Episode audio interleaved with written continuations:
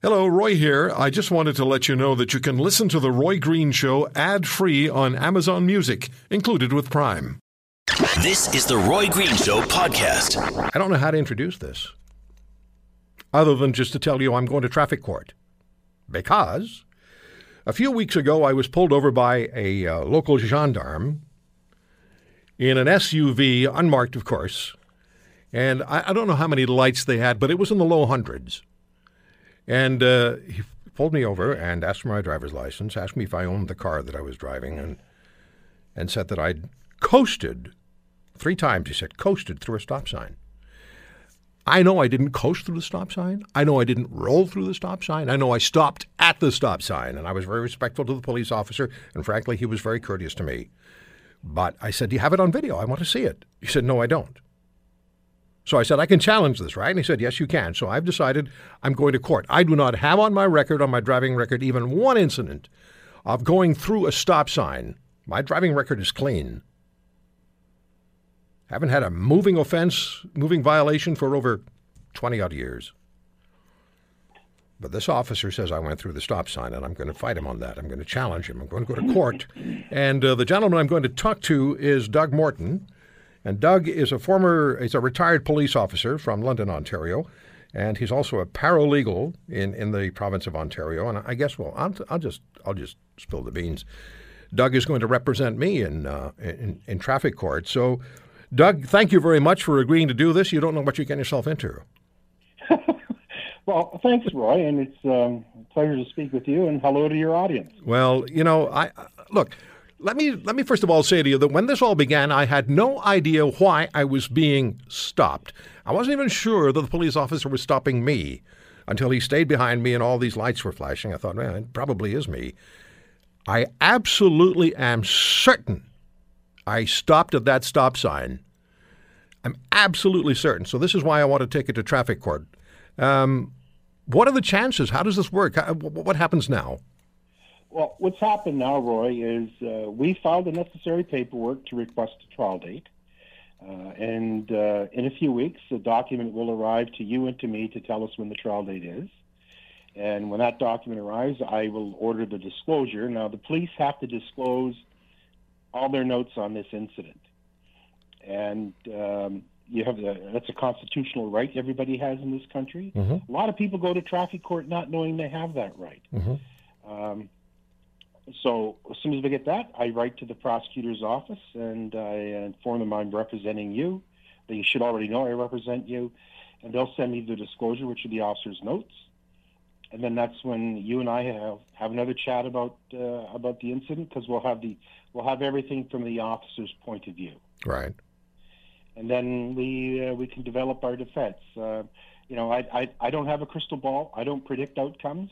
Um, uh, we just go and do the best we can with, with what we have to work for. And my experience is, um, the times where the defendants are adamant that they're absolutely correct, they end up being absolutely correct. And uh, it just takes uh, a little bit of airing of the issue and asking the right questions and uh, having a, a, justice who's going to listen to us. You know, Doug, what I've done over the last couple of weeks since I got that ticket was for a hundred bucks.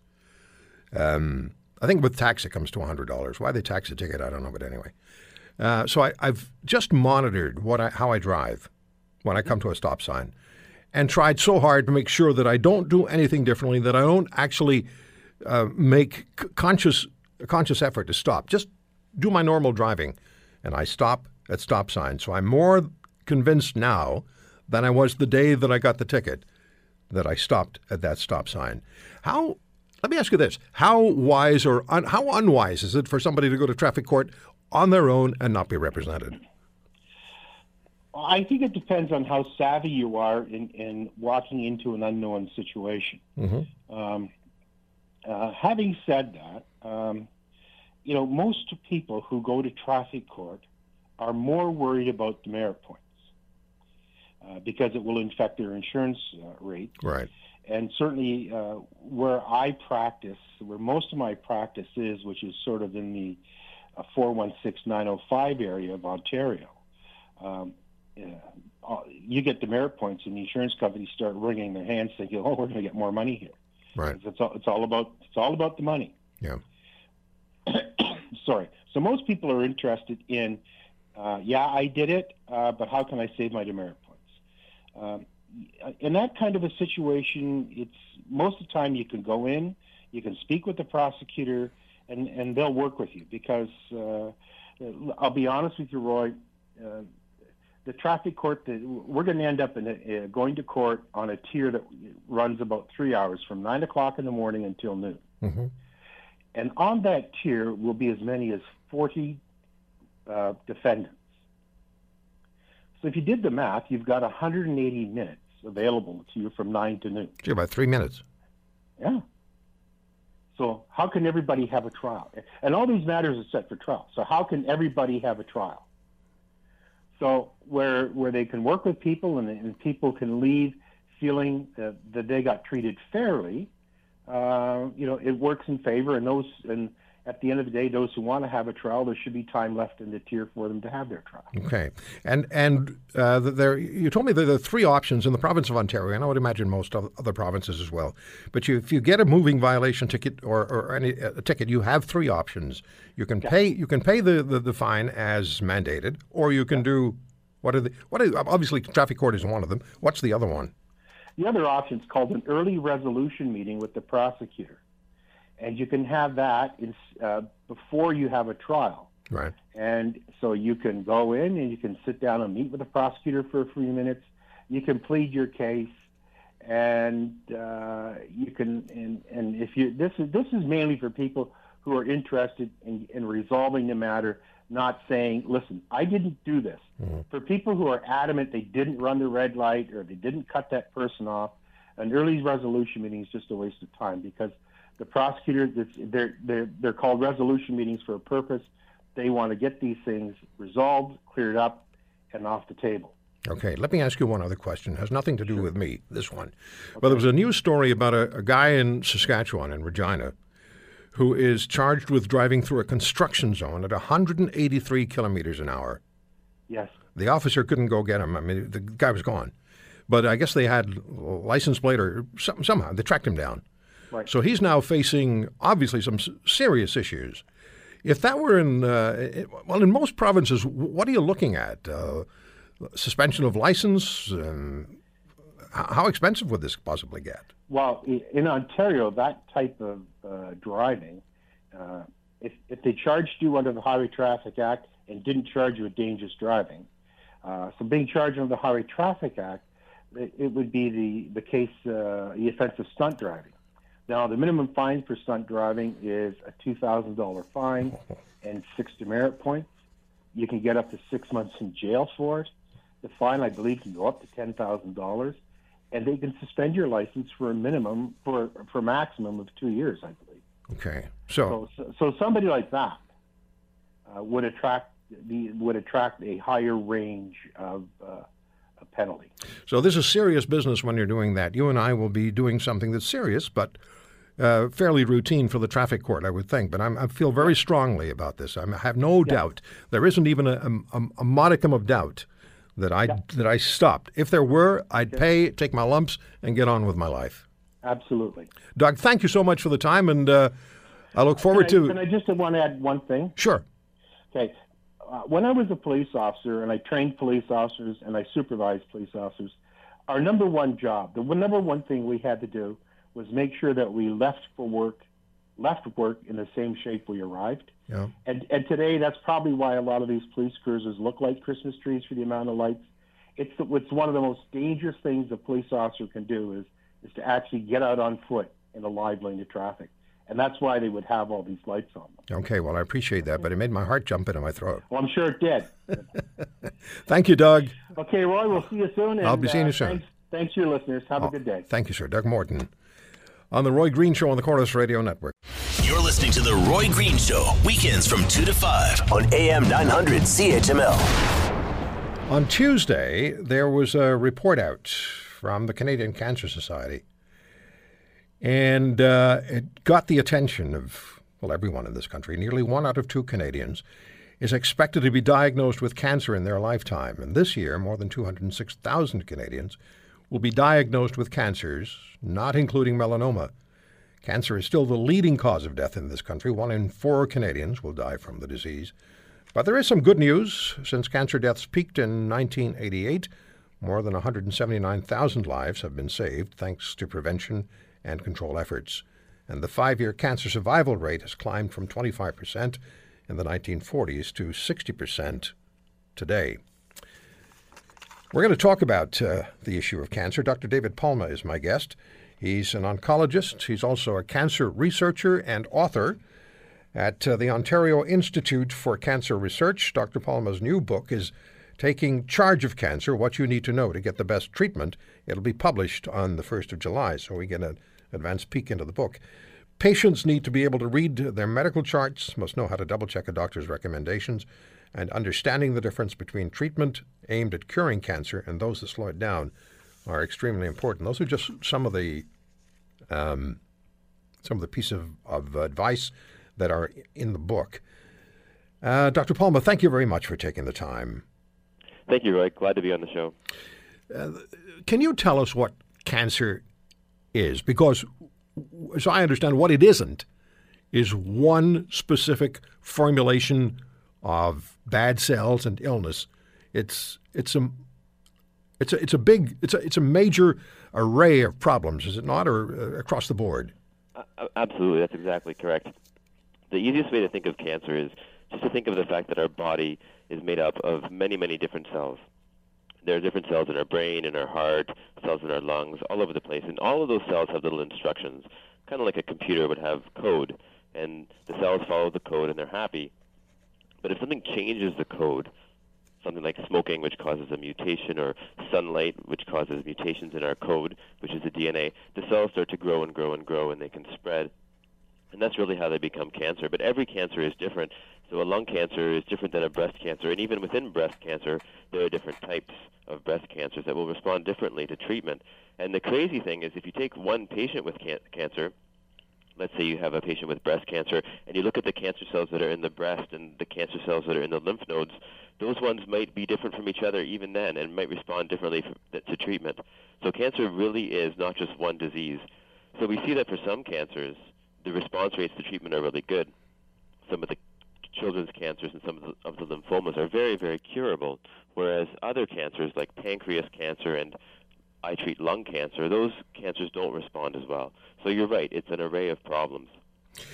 Could you put into perspective for us, please, what it means when we hear that nearly one in two Canadians is expected to be diagnosed with cancer in their lifetime? Because what I've heard some people say to me is, well, that means 50% of Canadians get a death sentence. That's not the case.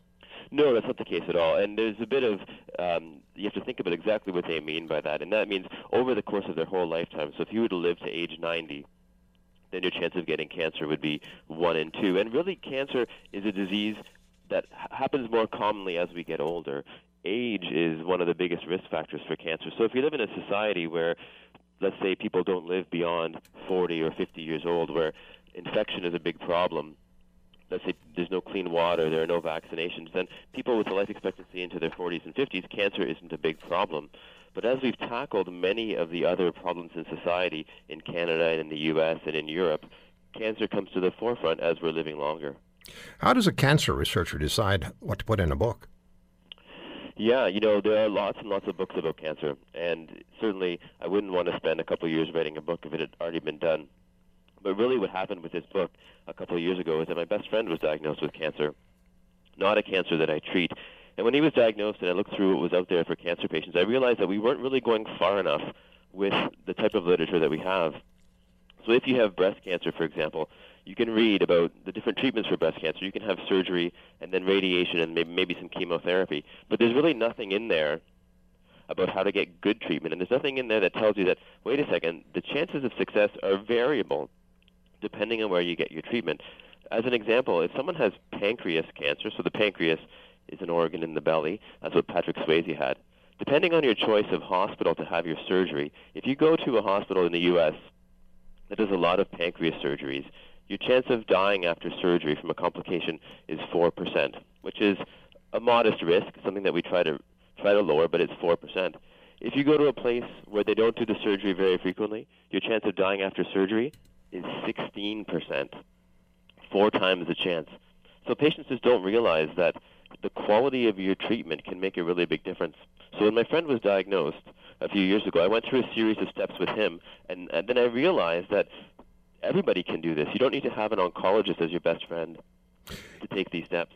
Yeah, I think the case with uh, when you're diagnosed with cancer, and, and you have far more experience dealing with patients uh, than I do, but I, I, I imagine the case is when you hear the word and you know that you have cancer, and then it's explained to you what kind of cancer you have, and you immediately formulate an idea of just how serious this is, you then want to put yourself in the hands of the people who've diagnosed you and the people who are going to treat you. You want to trust them 100%. Your book says your responsibility is to yourself and take charge of your cancer and, and uh, make sure that you get the best treatment. So let's start with you've been diagnosed with, with cancer, you've gotten over the initial tremendous shock. What do you do? Well, the, the first step is to take some time and, and realize that nothing needs to be decided immediately. You don't have to decide anything with a few, within a few days. There is usually, apart from some emergencies, enough time to take stock of the situation. And you know, you say t- putting your trust into your practitioners. You know, normally that will work out well, but it, it doesn't always, and that's why we have these issues in oncology. You know, you have these these stories in the media where a couple women in Windsor a few years ago had mastectomies.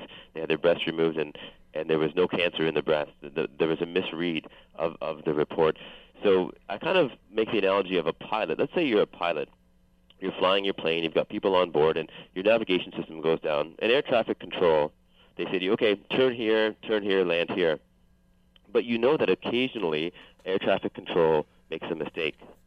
My question would be, would you just trust air traffic control, or would you also pull out a, your own map and double check what air traffic control is saying? And that's mm-hmm. what this book is trying to tell people. So the first thing I say as part, you know, when you're diagnosed, is get a copy of your records and sit down and, and try to understand them. And this book takes you through exactly how do you understand your records? How are these structured, and why is it so important?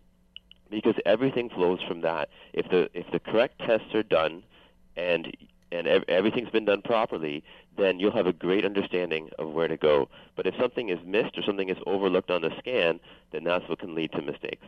So this is why you should be able to read your chart. Absolutely, absolutely, and you know.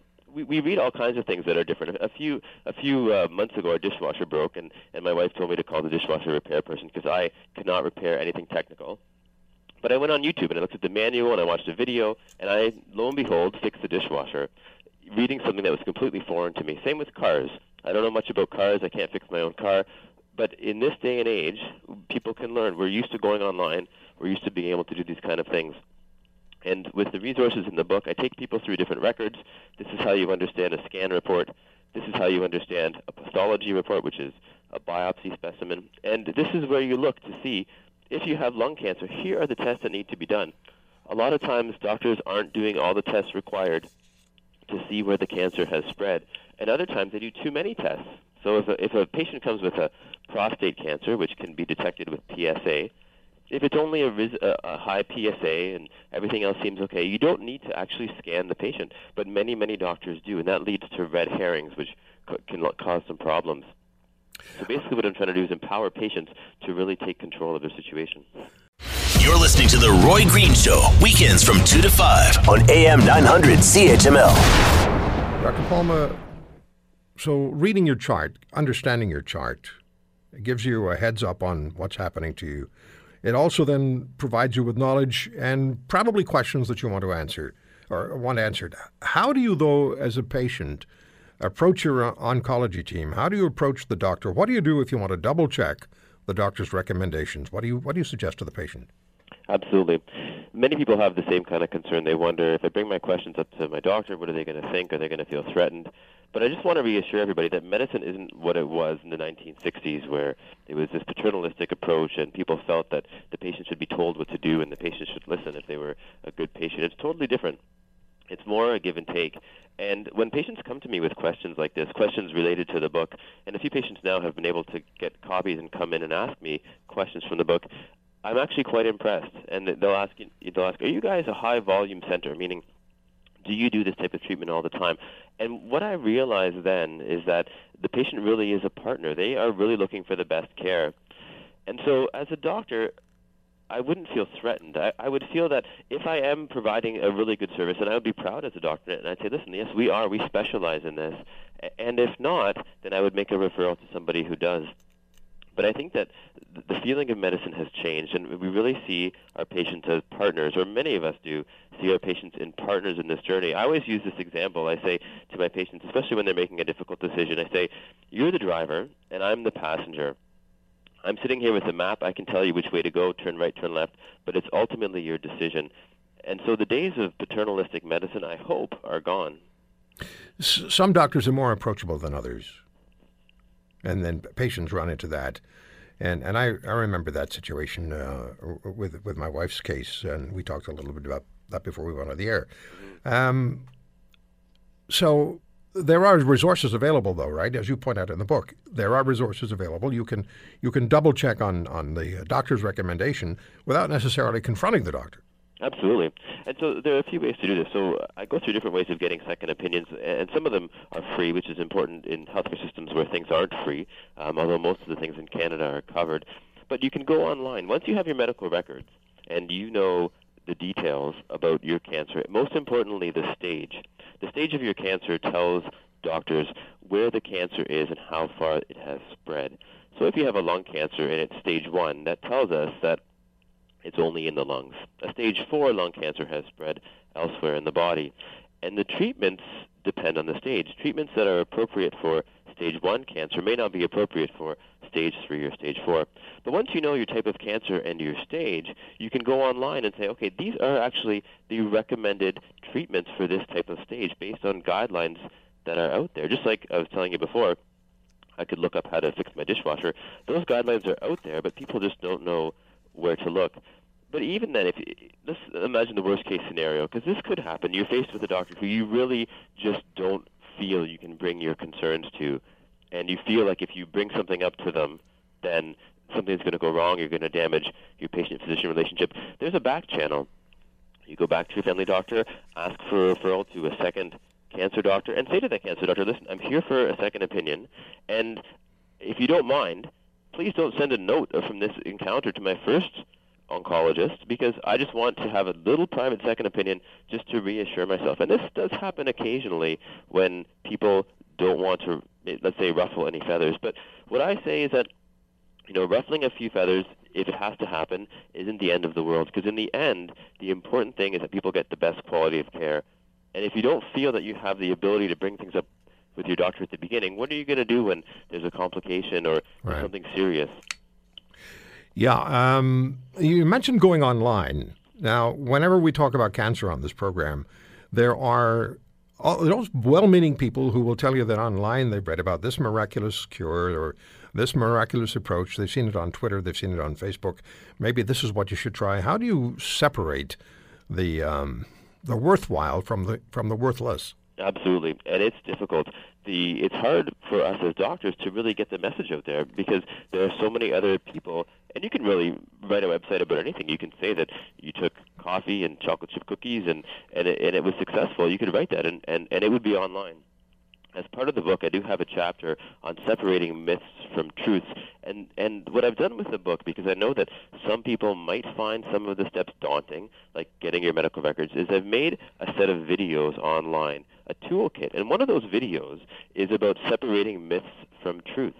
And I go through three different things that patients ask me about, and I show the viewer how do I differentiate what is fact and what is fiction.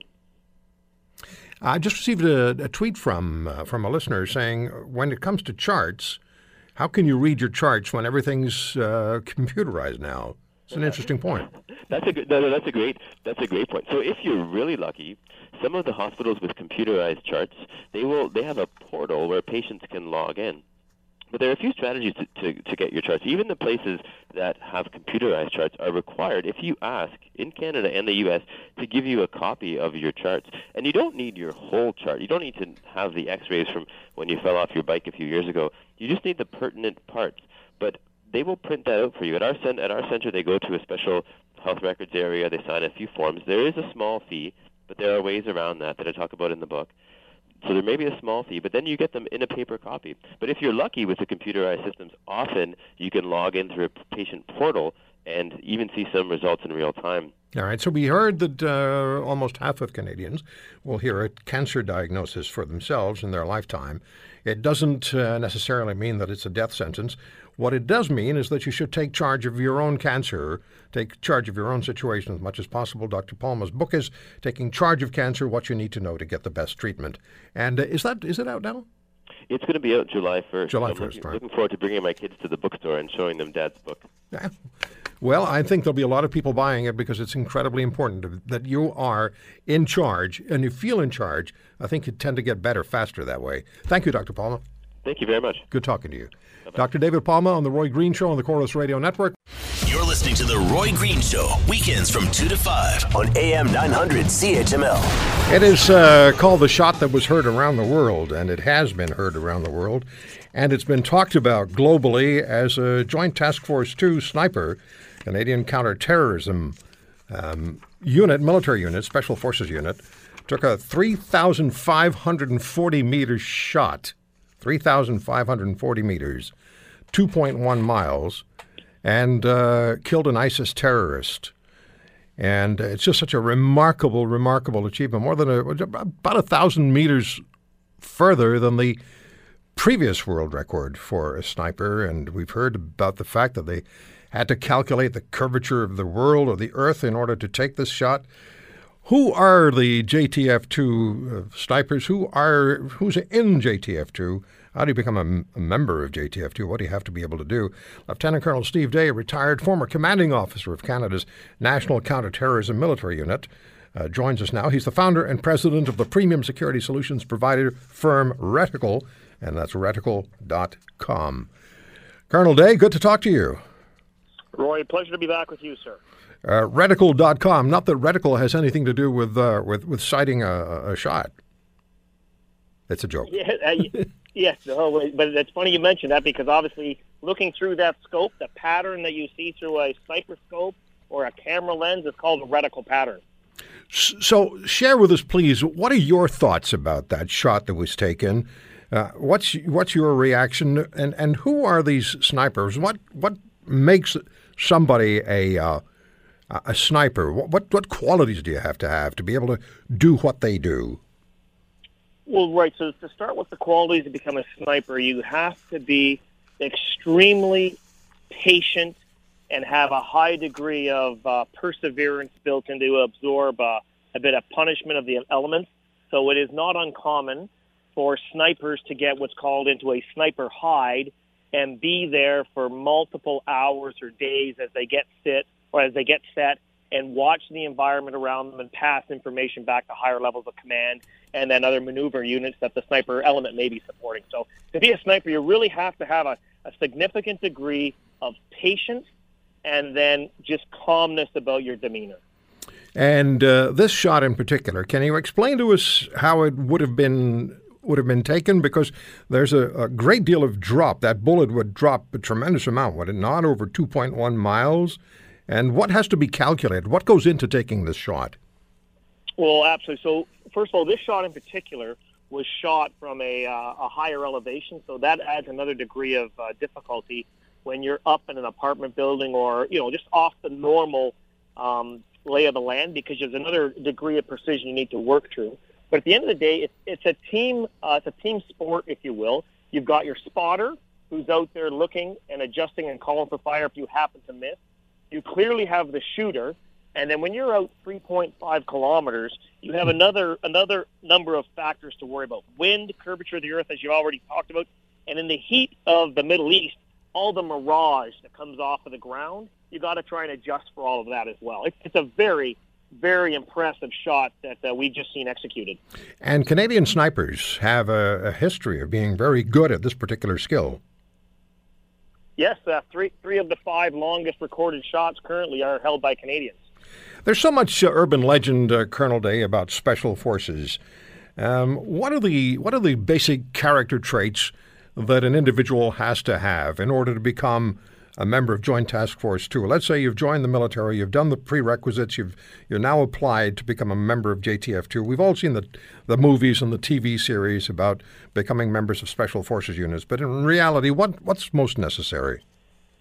What's most necessary is having the right balance between maturity, physical fitness, and the ability to be a cognitive warrior, being being being, being in a situation and making the right decisions under uh, a very stressful environment and not having all the information. So you don't have to be the fittest individual in the army, as an example, but you need to be well above average. You don't have to be the smartest guy in the military, but you have to be well above average. And then lastly, you don't have to be the most driven, but you have to be a well above average. And by those three those three legs of the stool make you a very unique uh, individual. It's like driving a, a Formula One car, for example, or a brain surgeon. There's a number of different attributes, personal attributes that those people have that allow them to rest at that pinnacle of their profession. We talked a few months ago about how to handle um, terror groups like ISIS, and if I recall correctly, you suggested one of the ways that it could be done was be to allow special forces units or counterterrorism units like Joint Task Force 2 to go out and do what they do best. Let them go out in, in un- small units and essentially let them go and do what they do. Um, is that am I under, do I remember this correctly? And would this situation in Iraq maybe have been that kind of situation? Yes, absolutely, uh, Roy. When you look at what's going on right now in the battle for Mosul, which has been going on now for months, this is exactly where special operations are optimized. It's what's known as a low intensity fight. It's not big maneuver elements like armies on armies. It is small insurgent cellular organizations that require a cellular approach to be able to get in there and help root them out, get in front of the problem, and then to stand off 3.5 kilometers and and strike them where they don't even know that it's coming. They don't even know the direction it's coming from or the fact that you've been able to deliver a lethal blow at a significant standoff direction. This is exactly where special operations is, op- is optimized in the contemporary uh, contemporary threat environment. What's the impact on the other side? What's the impact on the terrorists once this shot has been taken? Once they realize from where it was taken or how long a shot it's been, what does it do to them? Well, the nice thing is it, it starts to now shift the momentum, if you will, around they're not sure they want to come outside that building. They may not be sure they want to move from one hiding location to another hide location. So it's it's very psychologically powerful when you think you may be hiding somewhere, and all of a sudden one of your your uh, comrades is, is, struck from out of the blue. It, is psychologically very very difficult on an adversary. Let me ask you uh, about you. What are the challenges, maybe the lifetime benefits, of being the commanding officer of Joint Task Force Two? First of all, it has to be a source of great pride. No, it's a, yeah, it's a, personally a source of tremendous pride to have had the opportunity to lead um, what I often characterize as as Canada's gold medal Olympic winning Stanley Cup champion a hockey team. It's the, it's the best analogy I can give from a Canadian perspective, um, and it just goes to show you, irrespective of what field, as I mentioned before, if you arm Canadians with the right knowledge and you equip them and you allow them to train there's nothing in the world we as Canadians cannot do and be the best in the game at doing. But we've got to be given the opportunity and the resources to do those things. So I am personally extremely proud to have served in uh, the Special Operations Community for over a decade, and for the men and women that continue to serve today and are walking point for us halfway around the world. How much uh, hands-on would you have had as the commanding officer, as far as what these uh, units, the smaller units that are out in the field, doing what they do? How much hands-on would you have had? Well, my, myself, you know, once you become the commanding officer, as you move up in, in rank, quite honestly, I, I get paid to assess risk. I get paid to ensure that the men and women have the appropriate training, and uh, I get paid to make the hard decisions when we're trying to resolve a, a certain challenge. But in terms of hands-on day-to-day, as you move up as a senior officer, you have a lot less hands-on.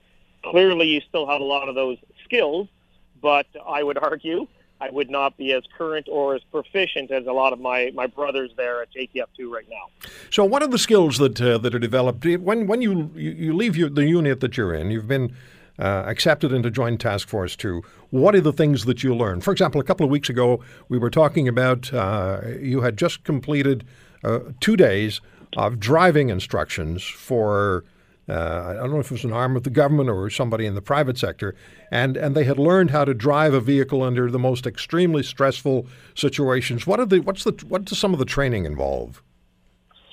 Yes. So um, currently, you know, so I, I spent over a decade in the special operations community, another decade in the wider Canadian Army. And uh, what I like to do, and with a number of folks that have now retired as well, is we're looking to give back and just support the Canadian Forces and other national security actors from a different foxhole, if you will. So when you've got 20 or 30 years of experience, which takes you 20 or 30 years to get, it would be awfully nice to be able to hand off to the next generation some of those hard lessons that we learned through the decade of dark, decade of darkness of the 90s, and then through a number of different things we did in the, in the 2000s in Afghanistan and other places around the world.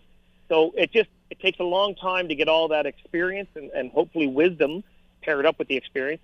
And I, I believe that to continue to, to serve this country best, um, I'm, I'm trying to keep together a number of graybeards, as we would call them, the, the older generation who've retired, but still have a lot of knowledge and a lot of uh, ability to pass those those skills, knowledges, and abilities to the younger generation. And this is what Reticle is about. It's one of the things we do within Reticle, yes, sir. So, um, what uh, I, I, wanted to ask you this question. I don't know quite how, how to ask it, but let me just use the word that, that I hear uh, time and again when people talk about special forces units. And of course, there's a great deal of attention paid because every anytime there's a special forces film or something on TV, any man watching becomes the guys on the screen. You know, you, you want to be you want to be there. Are they Superman? Are these are these are these these soldiers? Are they capable of of um, of of action and completing tasks that the average person just could not do?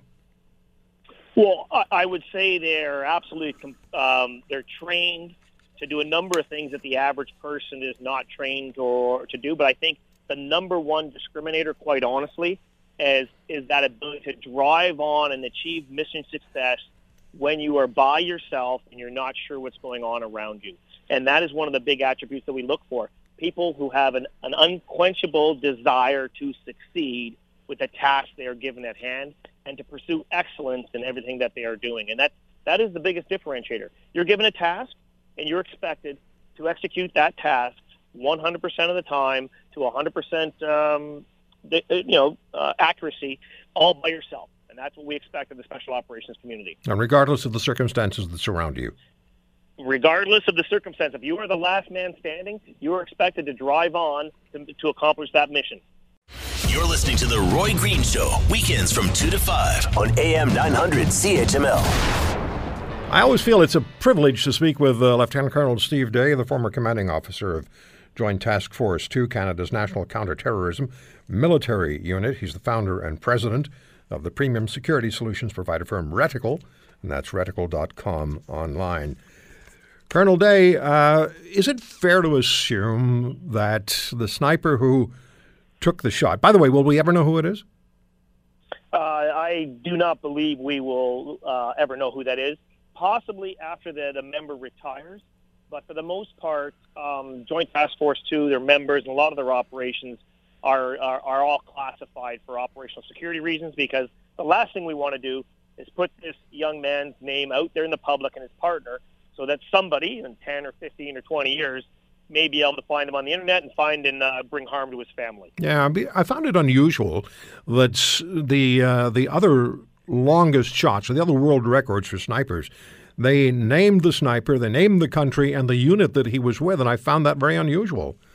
But um, well, it's, it's, yeah, sometimes unusual because those are wider army things. Yeah, ideally, should should we be talking about it?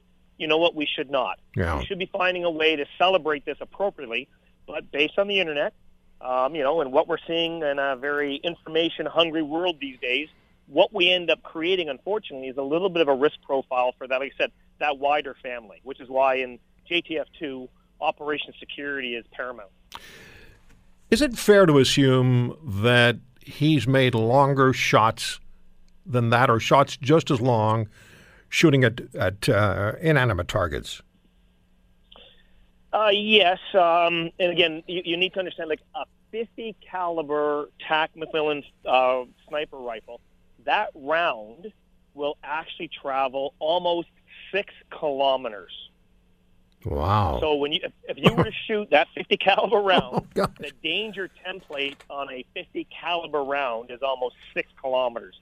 So you don't normally train out to that that distance, quite honestly, because after a certain uh, number of meters, you you lose the what we would call the stopping power, uh, the kinetic energy of that round. So you know it, it's not unusual to be training in the the two to three kilometer band because you still have a lot of stopping power in that 50, uh, 50 caliber round, as we've seen. Yeah, and the rifle itself, if you were to take that rifle and compare that uh, that particular rifle to a high-powered hunting rifle, what are we talking about? Sedan versus Formula One car? Well, yes, because like like I said earlier, it's also the spotter, it's the scope. Right. There's uh, software that helps you account for wind and, like I said, uh, elevation changes, et cetera, et cetera. So it's not only all the equipment. What what gets lost in here? There's a bunch of science to shooting at that distance, but it is still truly an art.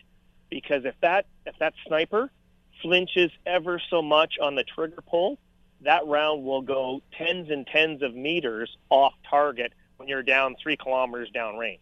You know, I was, it I was truly an art.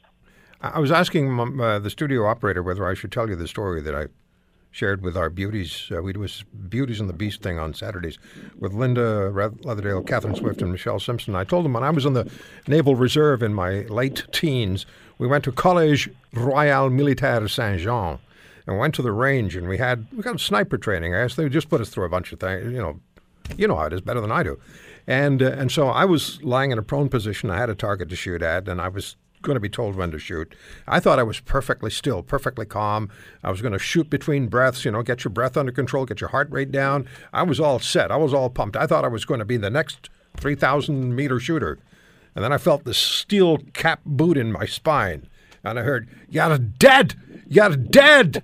You're dead! You're moving so damn much. Why don't you just get up and wave to the enemy?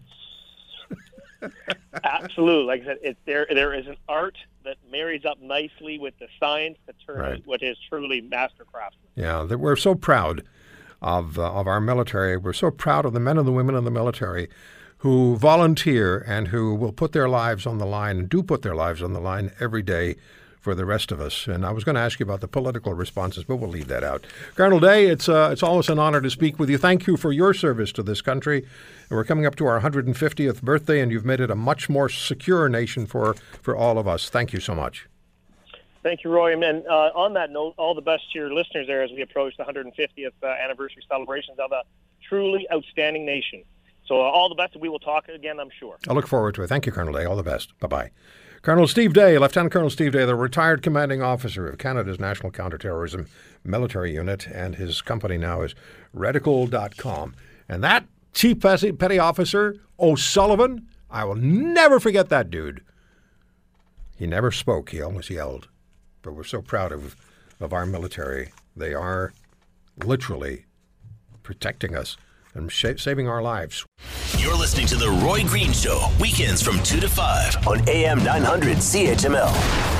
Uh, Dawn Rae Downton and her husband and pain researcher Bob Hagenson join me now. Dawn Rae has been on this program, as you know. She's a journalist and um, chronic pain patient, and she's revealed on this program that she has a suicide plan in place if her fentanyl is significantly reduced or withheld and that her husband is aware. So I, I was thinking the other day, isn't that just the most incredibly um, unfortunate and inappropriate and inexcusable pressure to place people under? And yet it's the reality and it's the fact for Dawn Rae and her husband, Bob um, Hagenson. Dawn Rae, it's good to speak with you again, and uh, hello, Bob. Good to speak with you again, too. You know that I'm hearing from doctors now. They're starting to um, increasingly want to speak out, and they're. I think I think this is going to just continue to grow. This swell is continuing to grow, and and your op-eds in the Globe and Mail a few weeks ago, and then this past week in in the Ottawa Citizen, also making a a, a significant impact. You're the patient.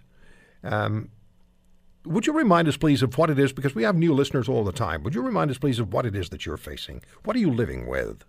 Well, I have uh, a kind of rare form of inflammatory arthritis that um, puts me in pain through my entire body, insignificant, severe pain.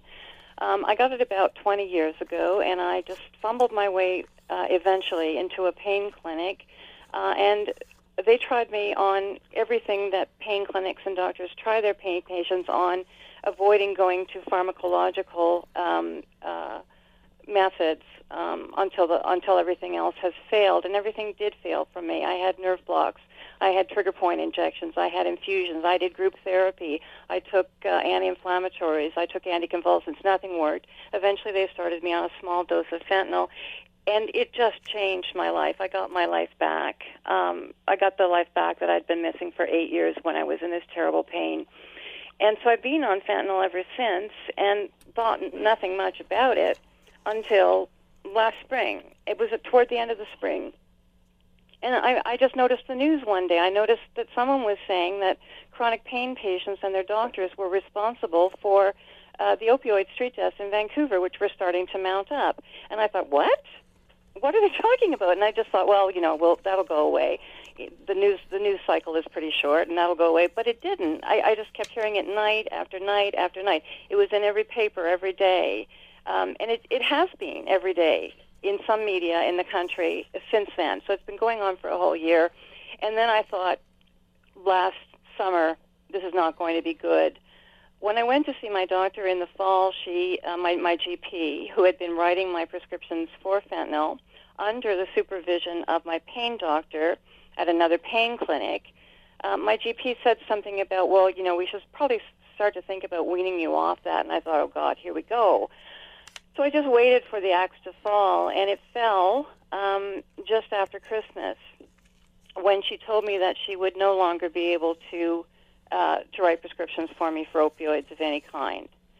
Luckily, I had the pain clinic to go back to, and so I did go back to them, and they've taken care of me ever since. However, it's just one thing after another with me, I guess. Um, my pain doctor at the pain clinic appears to be going to retire probably by the, at the end of the summer. So I don't know what I will do. Uh, there is no plan. I have a plan because I know that I cannot live in the kind of pain that I was living in 12 years ago before I went on fentanyl. There's no possible way that anybody could live through that kind of pain. It would be pointless. All your life, all your world is the pain. So I have a plan. Um, nobody else in the medical community has a plan for me but I have a suicide plan. And I will carry it out if I have to, if I can't think of anything else to do. Bob, as you hear your wife, who you love, talk about this, and you're aware of this plan, you've been aware of it from the beginning, I would think. Um, I have. What are you feeling? What do you want to say to the people who are, it appears, intent on uh, on removing possibly Dawn Rae and have removed others in excruciating pain from their opioids. But what do you want to say specifically about what's going on, what's happening to your wife? Well, personally, I'm frightened. Uh, you know, when someone you love is is essentially on death row, uh, because that's what it comes down to. Um, uh, I'm frightened. I feel helpless. Um, I'm angry. Uh, I cannot believe that uh, you know, uninformed bureaucrats are taking a position like this and inflicting this kind of misery on uh, not just individuals but families. And they are. Well, it, I'll tell you, um, around here, uh, like I say, it's it's like living with someone on death row because you never know from one day to the next uh, where this is going to end. You know, I, I read the um, the email from the pain doctor, or not the pain doctor, the uh, ER doc, and uh, he wrote in part 75 year old patient on Oxyneo, a stable dose for 17 years for severe osteoarthritis, told by their GP that they were afraid of the college and that they would no longer prescribe the patient's narcotic. No attempt to wean or give meds to help with withdrawal. When that happens, And Dawn Rae, you're you're willing to to speak to to all of this, and as you've you've told me, um, in, a letter that you wrote to Philpott, I'm not going quietly. I'm naming names. Whoever stops the list. Um, do you see yourself in in the shoes of that of that patient? I just I, I, just I do. him. I, I do. Um, you know, I'm younger. Um, my life will be cut short in a way that it shouldn't be. I can't get over the stupidity of the whole thing, but um, there's nothing that I apparently can do about it. I have been a working journalist all my life, all my adult life. The only thing I can think to do personally is to try and get the story out so that other people will be motivated to speak to this issue and that enough momentum will be built that we can turn this issue and get the government policy changed. But the problem is that pain patients are extremely reluctant to speak out. We have been stigmatized for being on opioids, particularly fentanyl, um, and our doctors tell us to be discreet, to be discreet, to be discreet. Um, and then the doctors themselves are unwilling to speak out. I mean, you can't imagine how thrilled I've been that you got Dr. Lynn Webster to speak, and uh, today Dr. Redmond to speak. I, I only hope that more doctors who know how how wrong this is. I only hope that they will save us, that they will save me, and all of the other chronic pain patients in Canada. Bob has the stats; he knows the numbers. That's his thing, numbers. I I don't know what the numbers are as well as he does, but somebody needs to save us.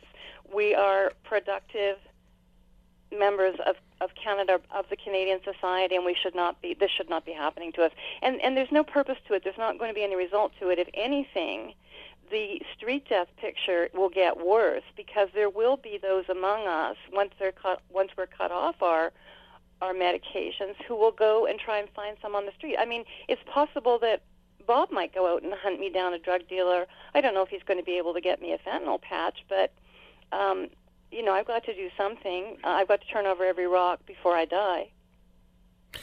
And it's so unnecessary. All they have to do is recognize that for 12 years the fentanyl has helped you. It's given you some quality of life. It's led you, uh, allowed you to live, you and Bob to live uh, uh, in a in a happy marriage and uh, in and have a have a, a, good life. And just by saying, "Well, I'm sorry," but uh, you're cut off, we know what the result of that is.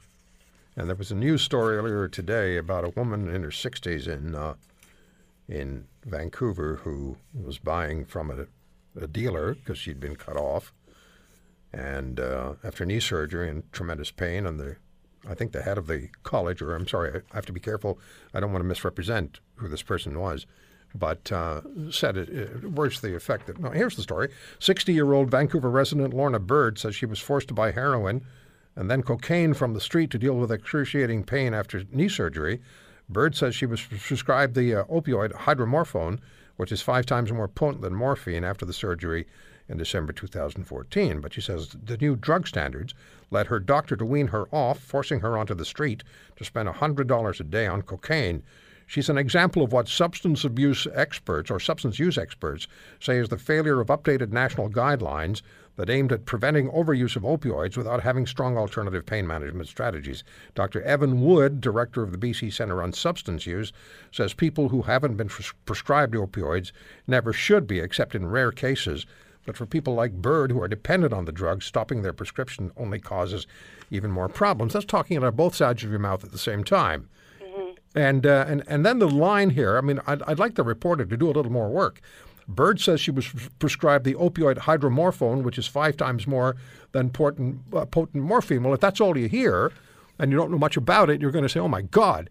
Well, if you're the reporter, why don't you ask how much hydromorphone she was prescribed? Maybe it was just a minuscule amount.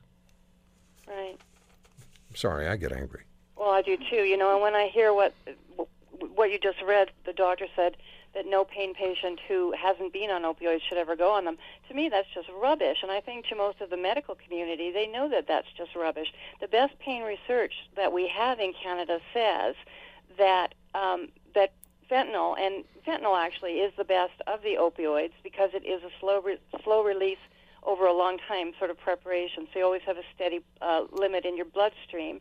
Uh, fentanyl is the gold standard for medicating pain. Uh, it, it's it's it's not an ideal situation that somebody who has acute pain then goes on to to continue to use fentanyl, but in fact, that is not what is happening. Fentanyl is used in our hospitals every day for surgery, for um, uh, uh, uh, investigations like endoscopies, colonoscopies, um, stuff that you have to be a bit sedated and put out of uh, uh, and out of pain for.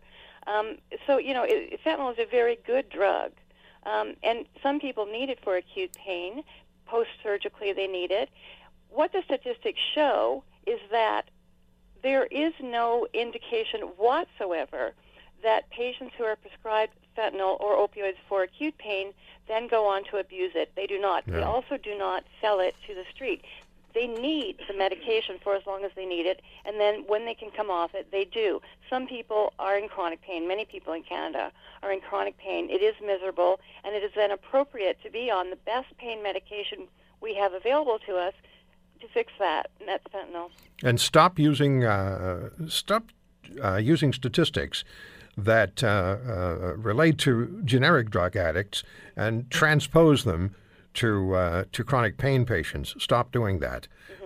You're listening to the Roy Green Show weekends from two to five on AM 900 CHML. Just before I speak some more with Dawn Rae and Bob, here's 24 seconds of my conversation with Dr. Mary Redmond, and uh, has to do with doctors leaving pain medicine care. Listen.